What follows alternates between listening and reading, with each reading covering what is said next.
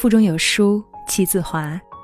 各位亲爱的有书共读书友，早上好，我是珊珊。今天要和大家分享到的文章来自毕淑敏。孩子，我为什么打你？一起来听。对孩子，天性赋予母亲关爱的本能，其中有一种叫做刻骨铭心。那种爱，叫戒打。有一天，我和朋友聊天儿，我说：“我这一辈子从来没有打过人。”你突然插嘴说：“妈妈，你经常打一个人，那就是我。”那一瞬间，屋里很静很静。那一天，我继续和客人谈了很多的话。但说所有的话，我都心不在焉。孩子，你那固执的一句话，仿佛爬山虎无数细小的卷须，攀满我的整个心灵。面对你纯正无瑕的眼睛，我要承认，在这个世界上，我只打过一个人。不是偶然，而是经常；不是轻描淡写，而是刻骨铭心。这个人就是你。在你最小最小的时候，我不曾打你，你那么幼嫩，好像一粒包在菜中的青豌豆。我生怕任何一点轻微的碰撞，将你稚嫩的生命擦伤。我为你无日无夜的操劳，无怨无悔。面对你熟睡中像合欢一样静谧的额头。我向上苍发誓，我要尽一个母亲所有的力量来保护你，直到我从这个星球上离开的那一天。你像竹笋一样开始长大，你开始淘气，开始恶作剧。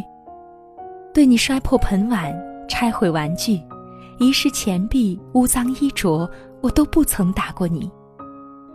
我想，这对于一个正常而活泼的儿童，都像走路会跌跤一样，应该原谅。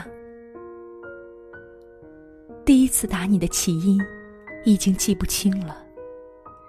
人们对于痛苦的记忆总是趋向于忘记。总而言之，那个时候你已经渐渐懂事，初步具备了童年人的智慧。他混沌天真，又我行我素。他狡黠异常，漏洞百出。你像一匹顽皮的小兽，放任无羁地奔向你向往中的草原。而我则要你接受人类社会公认的法则。为了让你记住并终生遵守它们，在所有的苦口婆心都宣告失败，在所有的夸奖、批评、恐吓以及奖赏都无以奏效之后。我被迫拿出最后一件武器，这就是殴打。假如你去摸火，火焰灼痛你的手指，这种体验将使你一生都不会再去抚摸这种橙红色的、抖动如绸的精灵。孩子，我希望虚伪、懦弱、残忍、狡诈这些最肮脏的品质。当你初次和他们接触时，就感到切肤的疼痛，从此和他们永远隔绝。我知道打人犯法，但这个世界给了为人父母者一项特殊的赦免。世人将这一份特权赋予母亲。当我行使它的时候，必系千钧。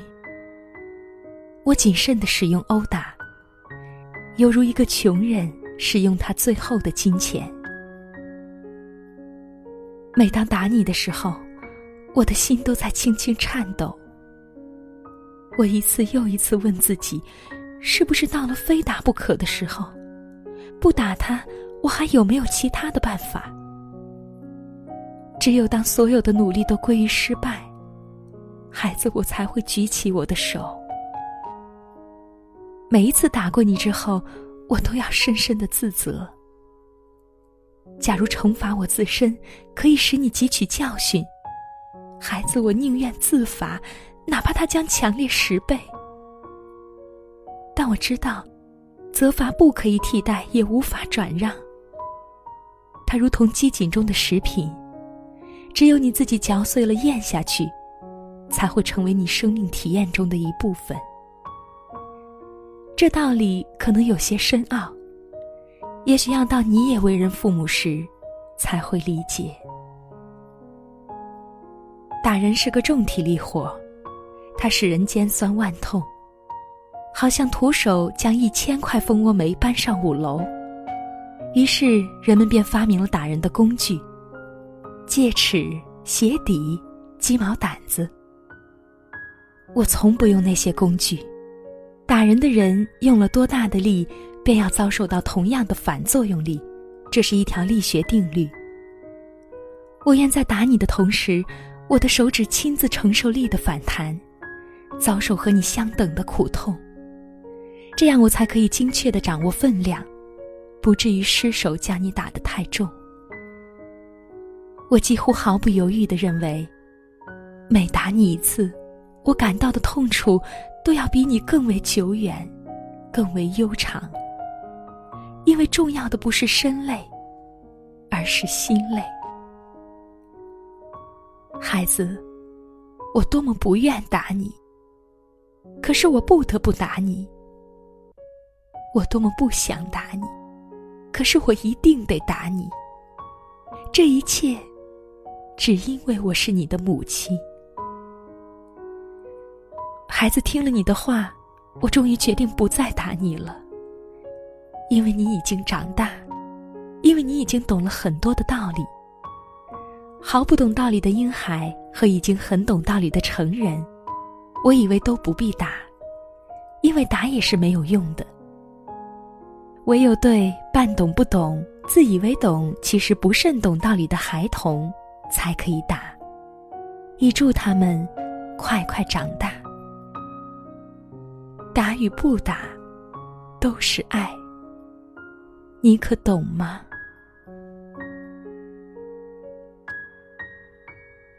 好了，文章到这儿就结束了。在这个碎片化的时代，你有多久没有读完一本书了呢？长按扫描文末二维码，在有书公众号菜单免费领取有书独家引进外文畅销书四本，附中文讲解哦。我是珊珊，在美好的清晨，祝大家一天好心情，早安。从前对着收音机学唱旧的歌。我问妈妈为什么伤心像快乐，妈妈笑着说她也不懂得。我想出去走一走，哦，妈妈点点头。天冷你就回来，别在风中徘徊。哦，妈妈眼里有明白，还有一丝无奈。天冷，我想回家，童年已经不在。昨天的雨点洒下来，那滋味叫做爱。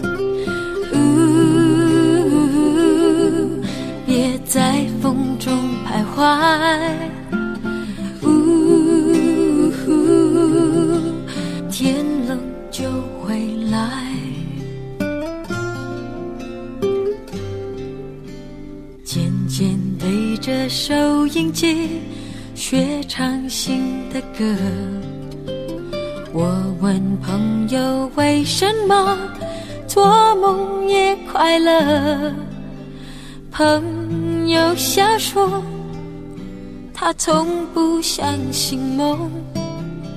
我想出去走一走，哦，朋友点点头。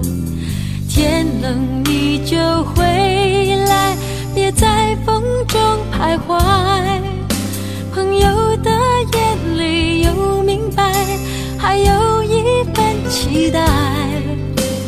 天冷我想回家年少已经不在今天的雨点洒下来那滋味就是爱。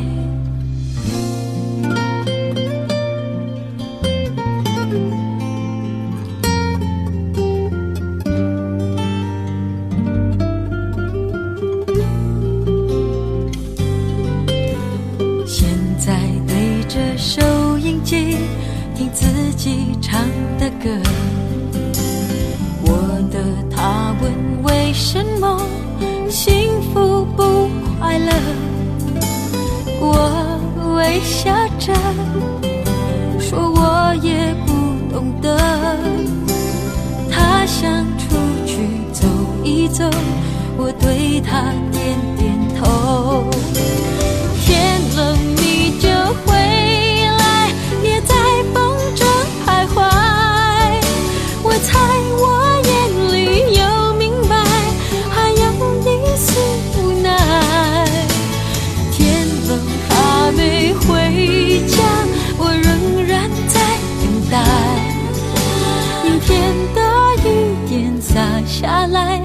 那滋味就是爱。